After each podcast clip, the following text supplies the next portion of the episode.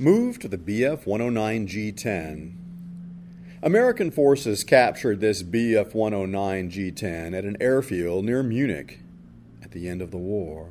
It originally belonged to Jagdgeschwader 52, the same unit the highest scoring aces of all time belonged to.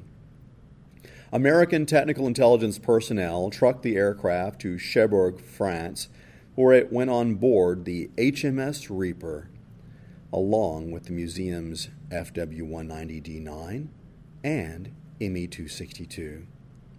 After arriving in Newark, New Jersey in July 1945, the aircraft, then known as FE 124, went to Freeman Field, Indiana for exploitation and display purposes.